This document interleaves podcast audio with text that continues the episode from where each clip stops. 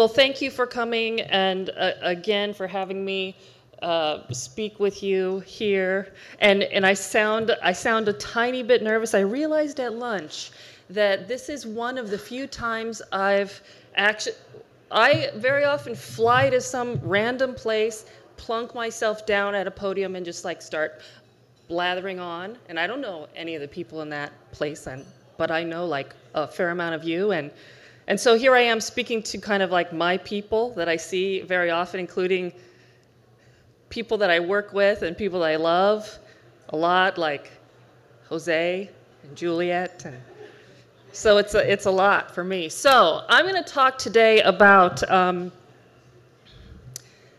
third wave coffee. I never, it's also an, another reason I'm slightly nervous because I don't really talk about this very much. I would like to congratulate us all because we've done it. We have completed the third wave.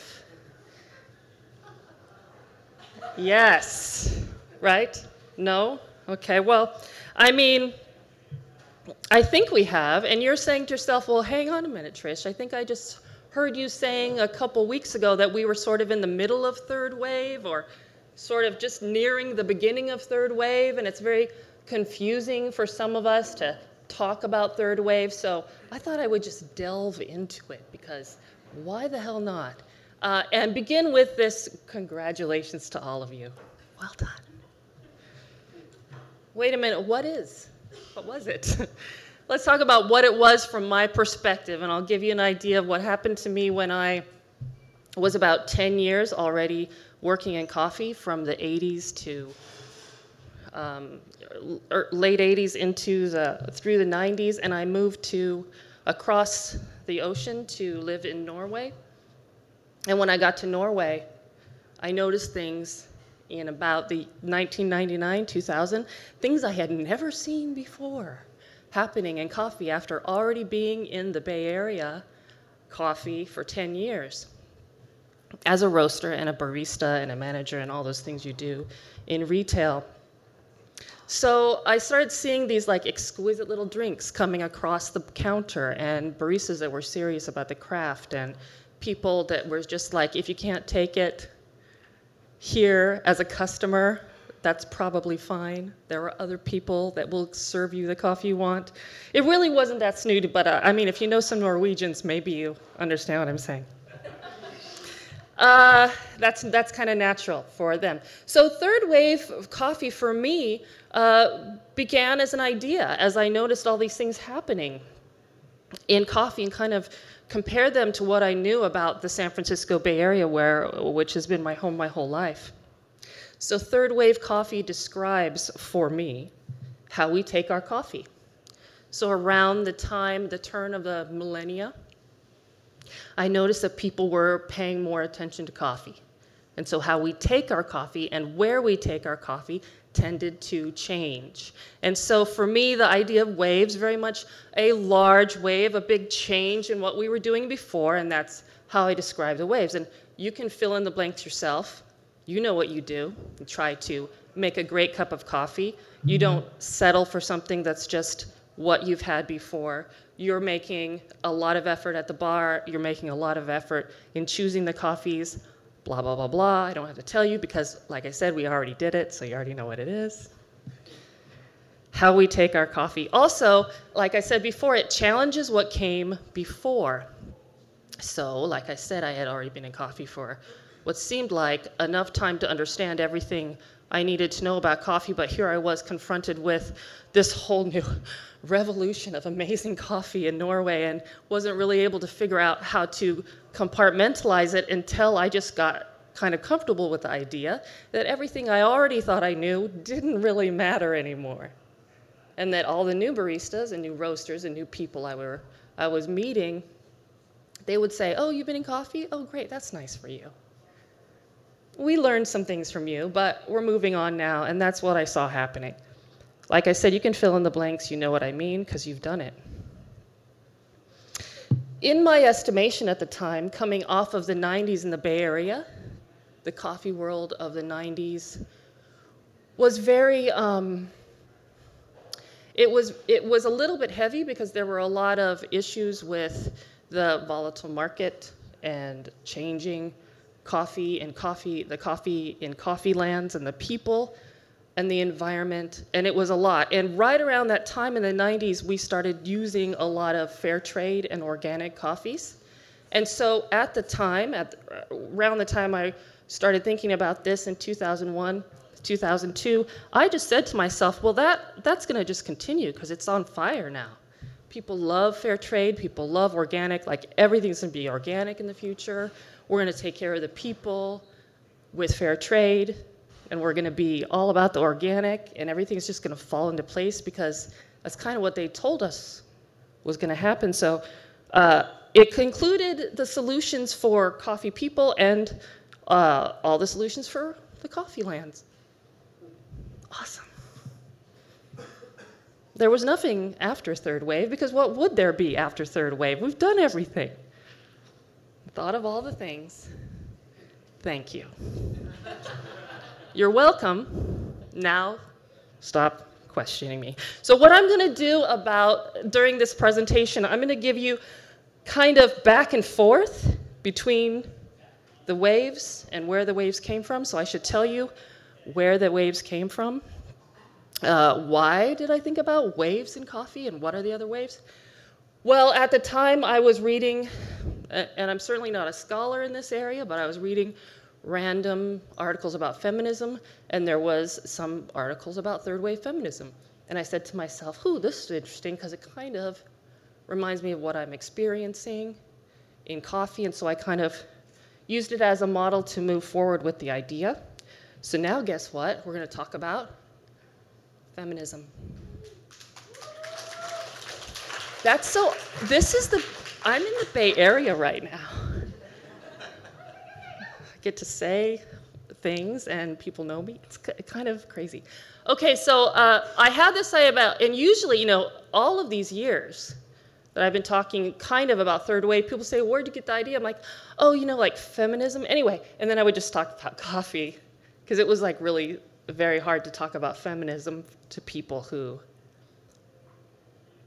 you know don't want to talk about feminism so uh, the, three, the three waves of feminism began with the suffragettes some of you know but if you don't i'm just going to tell you the suffragettes uh, on the far left here who fought for the rights of women to do things like own property and have custody of their own children and culminating in the idea that they could vote was sort of born out of the abolitionist movement in the United States. And by the way, the waves of feminism are supposed to describe feminism in the United States specifically. It's not really supposed to translate to other places in the world, but like I said, you can talk to uh, Joanna about that later uh, how it is in Sweden. So um, started with this idea of fairness for all, but then it sort of unraveled towards the uh, where it all kind of hit the fan when they were really trying to push the idea of the vote. And unfortunately, a lot of the privileged white women who were involved in the suffragette movement would throw uh, black people under the bus as an example of, well, I mean, we should get the vote before any of these other people get anywhere near, right? And actually help to bring their um, the, res- the resolution they wanted, unfortunately. So obviously, after that happened, it was very uncomfortable for everybody, as you can imagine. And feminism sort of went dormant for a while until the early 60s. And you see in the middle, you have a picture of Gloria Steinem. I like that Gloria. St- I like that version of Gloria Steinem with all the, like the the hair. I like that, and I like the ones where she like wears the glasses like over her hair. You know those pictures. I like those. That uh, I like that Gloria Steinem, and she's standing here with Dorothea Pitt, Dorothy Pitman Hughes, who was not only an activist for women but um, spent a lot of time uh, on the issues of child welfare, so and children in, in the United States. And so there was an increased awareness of all the other people that maybe didn't make their way into feminism before. So um, all the people who were non non white women that might benefit from a feminist approach to the world. And this came with it a lot of ideas. I'm not really here to talk too much about this. Suffice it to say that you might remember your mother or grandmother talking about women's lib. Women's lib, do you remember women's lib? That's like the old timey term for liberation of women. Uh, and this is the kind of thing that they were sort of pigeonholed into this area. On the right, you see a picture of Rebecca Walker.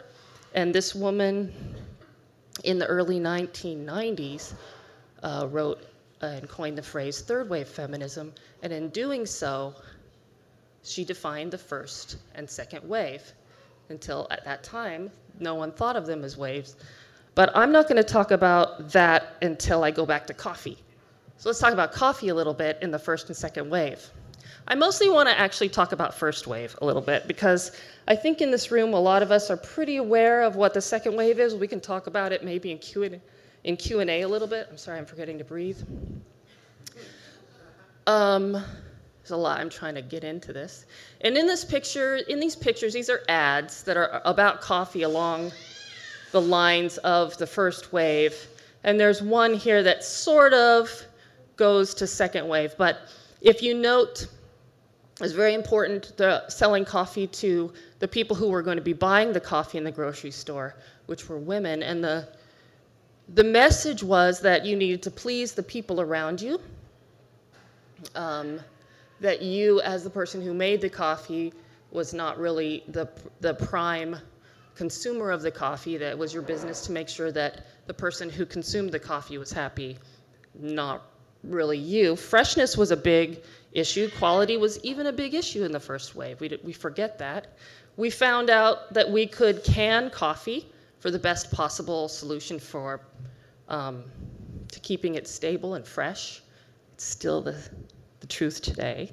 A canned cup of coffee will stay fresher than anything else if you need it to last a really long time. The first wave coffee was about consumption. So, in this era, the first part of the last century, we learned that coffee could be had at all times of the day. You have it in the morning, you have it before lunch, you have it with lunch, you have it after lunch with a cake, and you have it after dinner. And anytime you want to meet somebody, you're meeting for coffee, or someone comes over your house, you have a coffee, coffee, coffee, coffee. Let's all have some coffee. So there were great things about the first wave. And um, I just wanted to take a minute to talk about that because we don't really think about all the great things that first wave coffee gave us. It gave us, over the course of all of these years, um, our habits that we still have today, I, I think, in my opinion. Right in the middle, you see a picture of an ad for Sanka.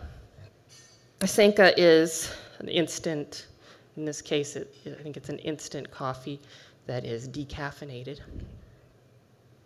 And this looks like a picture probably from like 75 or something like that, 1975. And uh, can't really read what they're saying, but I think like the lady is saying, I now work inside of the home and outside of the home. I have a lot to do as a women's liber, so I'm very pressured. I have a lot, to, very nervous all the time. And the guy, the guy next to her with the jacket, he's like, I, I can help you out. I got this. Just need this Sanka, and you're gonna be fine. You can, you can do this. You can do this women's lib thing. So I'm not going to talk too much about second wave coffee. A lot of times I think about if you remember that show, Friends, which actually really wasn't a show that I watched very much because I was already too old for it. But in Friends, everyone had a big couch, just like Steven and Deaton, Katie are sitting there.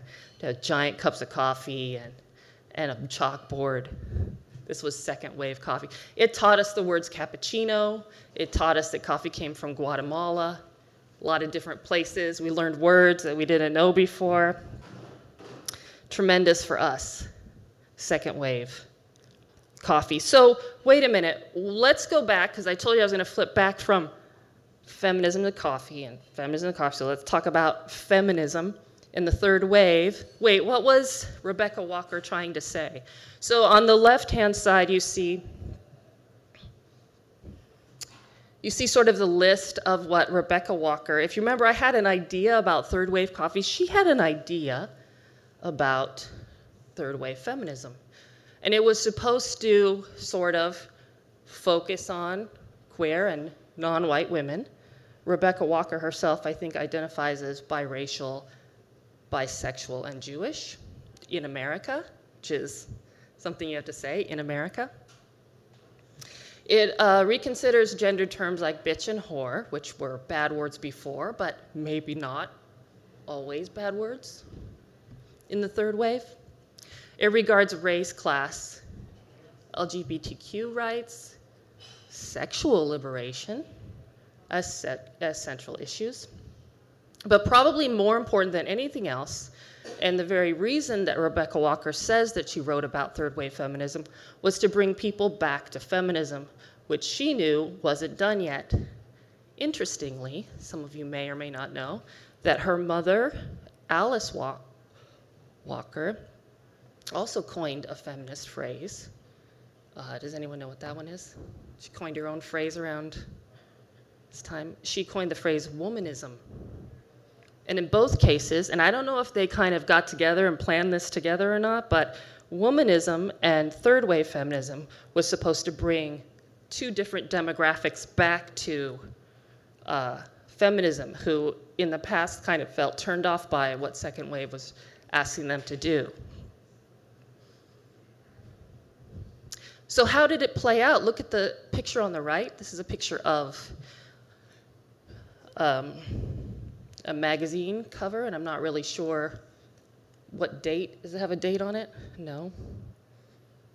And you can have a look at what uh, was important to what, what the third wave sort of kind of evolved into. It became this idea of riot girl, kind of um, we do what we want when we want, we love who we want.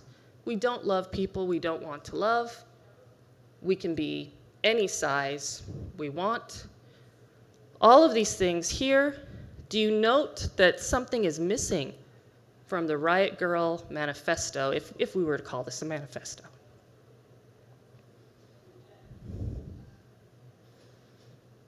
Something missing? It's a glaring omission, an erasure, maybe. In point two and four for Rebecca Walker, we're missing the idea of race in America. So if you think about what maybe the Riot Girl sort of movement, and I and I have to say, I admit that it sort of like got away from me. I was not really attracted to it. I was sort of outside that demographic. I wasn't really attracted to doing Riot Girl things like slut walks or um, some of these other things that were very important to that movement. It struck me as a ravel, sort of a privileged place to be.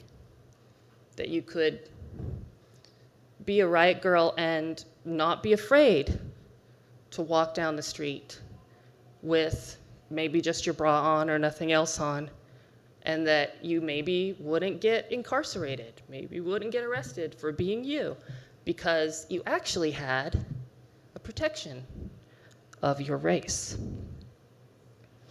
So let's go back to coffee. So we talked about what I thought might happen with third wave coffee, but it, you know, and this is where you all can develop an idea of what happened for you in third wave because you know we did it, it's all done, so we can look back on it and enjoy it. Some of you know this um, know this tattoo that I've put up here.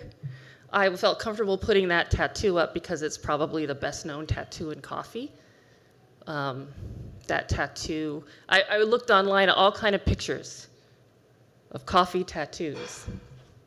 And uh, I only bring it up because uh, it seems like every time someone writes about third wave coffee, they have to mention that the barista has tattoos, Deaton, all the way up their arm as if that's part of the coffee story, but it, it might be because there's a lot of coffee tattoos. This is one of them, belongs to Sam Penix, and he lives in New York City. A lot of you know and love him.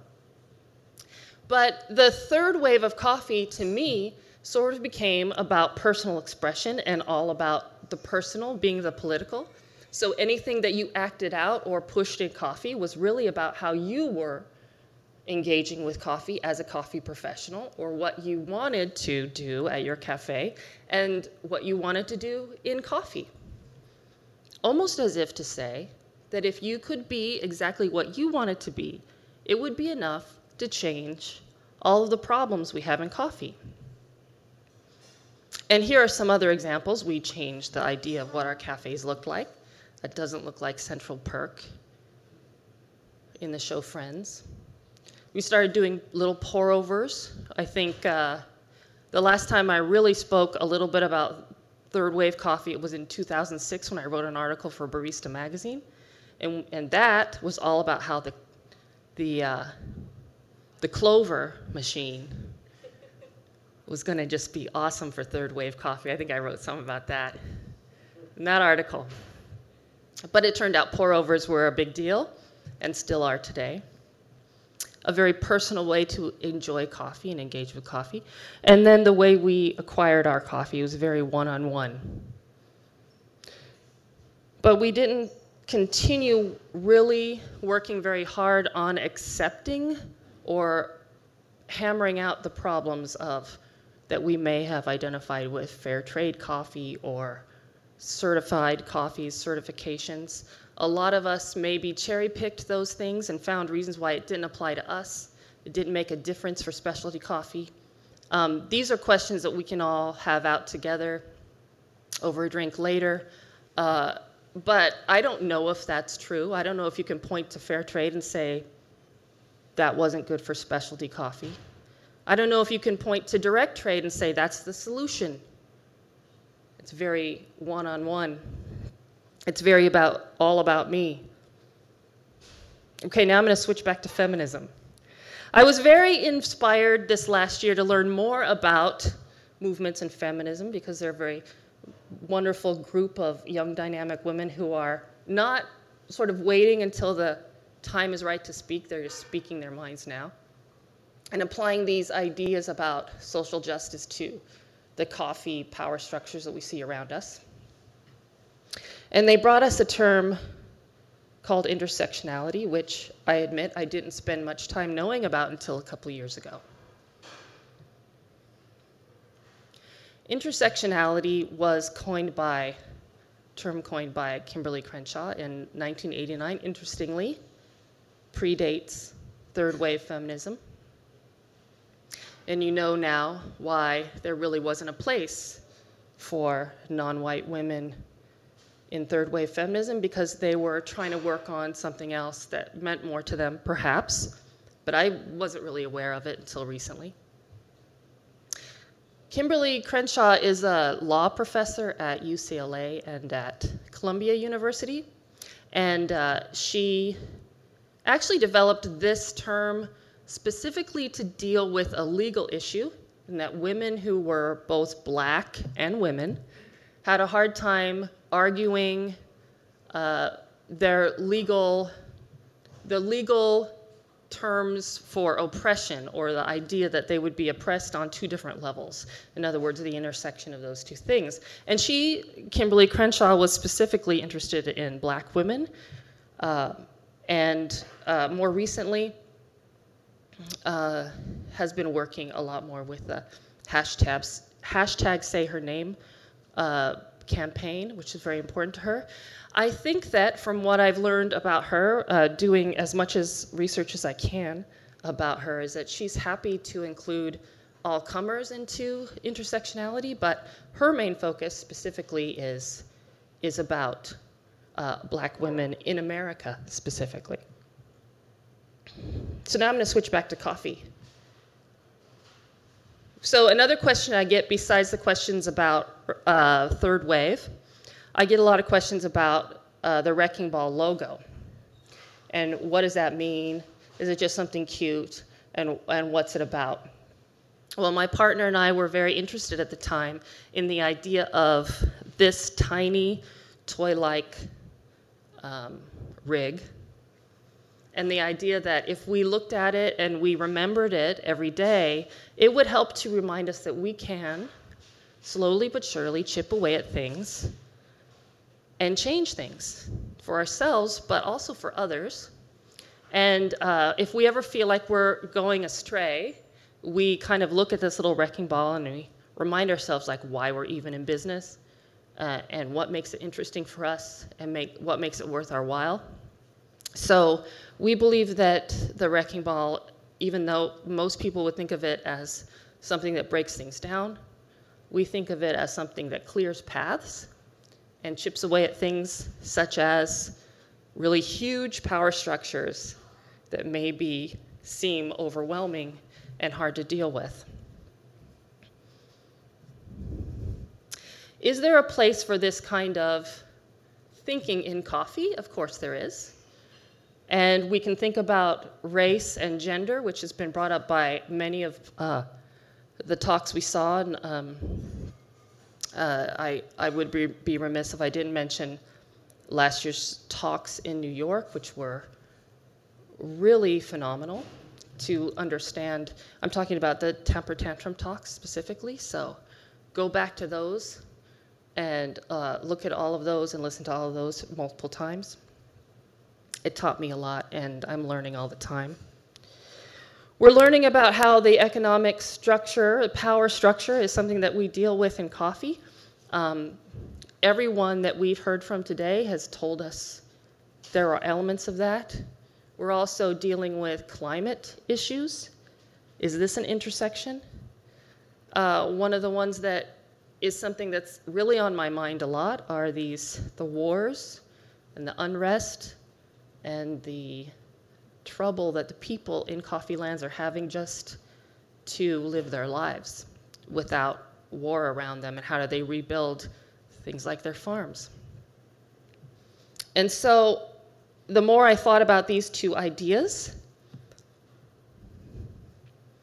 as i did in my presentation i'm giving the waves, the coffee, feminism, the coffee, back and forth. And I've always kind of thought as the feminism as a model for coffee, and I've sort of watched it kind of happen next to each other. But I want to offer to you the idea that they are now one and the same.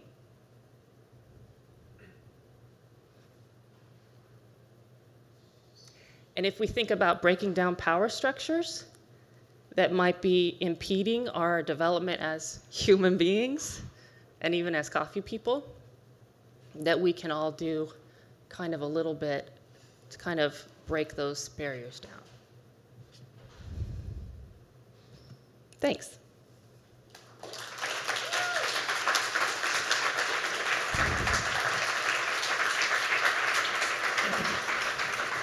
Please come join us, Chris. You've got a mic here.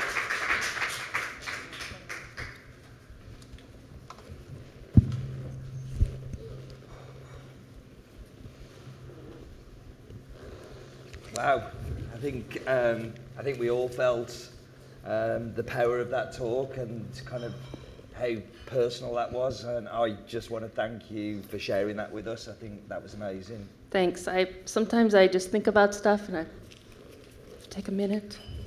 Yeah, yeah. No, it, it was a lot. it, it was it was very powerful. I think um, I think everybody who knows you kind of like knows you have very strong opinions on, on feminism and, and also on, on, on racism and, and, and many other topics that we face in the specialty coffee industry. Um, and you know we've done the third wave thing as you said, so Congratulations, everybody. You're welcome. um, but like we obviously we are at that intersection where we, we, we, we there's no fourth way. It doesn't feel like the fourth wave is coming. Like it's not on the horizon, um, and we still have all of these problems. What are our next steps? What do we do? What what what do you see as the solutions to keep this this movement that has been very positive in many ways um, on the right path and going forward to address the problems as you see them? Yeah, I think that um, for what it's worth, I think it, we really needed to have third wave coffee, and we needed to really explore what we wanted to be. So I don't feel like it was a, um, some kind of failed attempt at solving problems. I think it was a natural progression of things. This is how we move through these things. I'm, this is my again. These are all just my opinions. That doesn't mean they're the only opinion just because I'm the one that says them out loud. uh, in my opinion, that it was a it was a good thing to have the third wave. And people always ask me like, "What's the third wave?" As if I'm the one that knows, like I'm the wave oracle or something. But all of us are that, I think. I think we all could be wave oracles. I don't think. I honestly don't think. That's why I said in the first one of the first slides is I don't think there is a fourth wave. I think that instead we have to look at how we view all the things, not only in our daily lives, but uh, how we engage with coffee. And I'll tell you a little story. There's a little story that didn't make it into my talk because my talk's already a little bit too long, so I had to cut a lot of things out. But uh, one of my first trips, I think it was my first trip to a coffee land, it was to Nicaragua. And I was shown this very, very impressive specialty coffee farm and had a wet mill on the farm. Excuse me. And it was beautiful, it was organic. And uh, we were shown all the entire ecosystem in this most beautiful pastoral scenes and cows pooping and eating the grass and everything was working all perfectly. And then in the corner there was this big bubbly thing. It was like a tarp with like a bubble under it. And they told me this is the biodigester that uh, metabolizes all the coffee fruit. And from this, we get a certain amount of gas. And this gas, we thought was going to be great because it was going to fuel some of our big machinery at the mill. We were all excited, but you know what? It failed. It doesn't work. So we're kind of bummed about that. We're still doing biodigesters because it's kind of interesting to do. And anyway, great. So we walked from there, and they said, Oh, by the way, in here you see some of the ladies on the farm cooking in this kitchen. And went in there, and sure enough, they were using the gas from the biodigester. So I was like to my myself, I'm saying, I thought you said this was a failure. It was only a failure in one context. It doesn't operate the machinery on the, on the farm premises, but it helps the ladies cook the food. So, you know, it's just a different way of looking at things. Can you think about things in a different way at every time it's presented to you? Is that really a failure? What's the what's the cost and the time and the trouble it takes a woman to stoke a fire to cook the food for the people who are working? That's a great actual development in that situation. So that's one example of how to look at things in a way that there are people around you are not looking at it that way. So just be observant, I guess.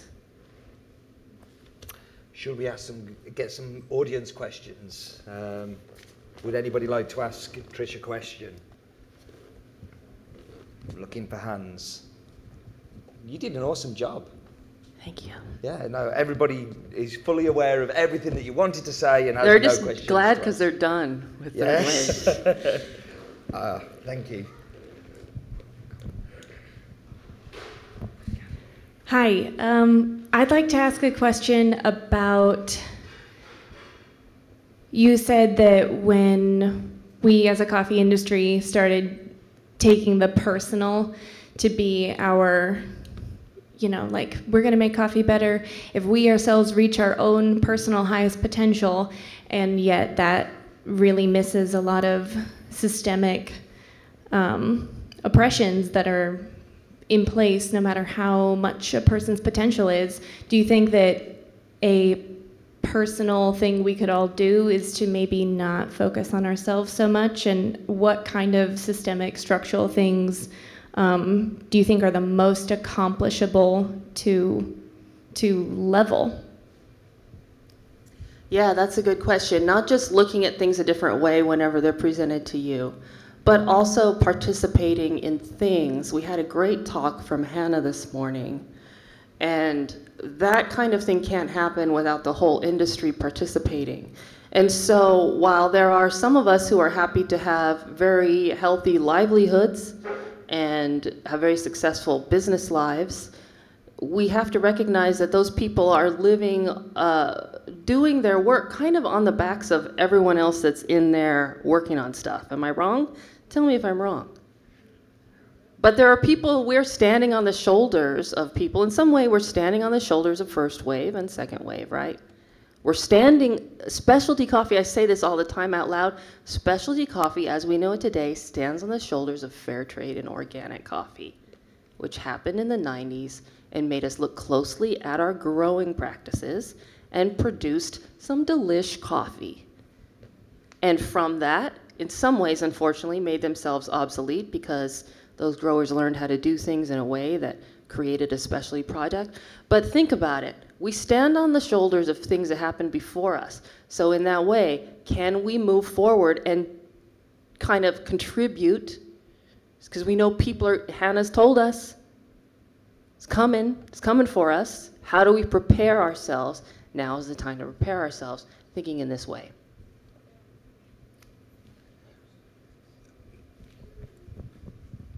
Hi, Trish. So we're also, in my opinion, standing on the shoulders a lot, uh, the specialty industry of um, commodity coffee and the infrastructure of commodity coffee. So where do you feel like there's a, an entry point, or where should we be more considerate of non-uber specialty coffee within the specialty industry?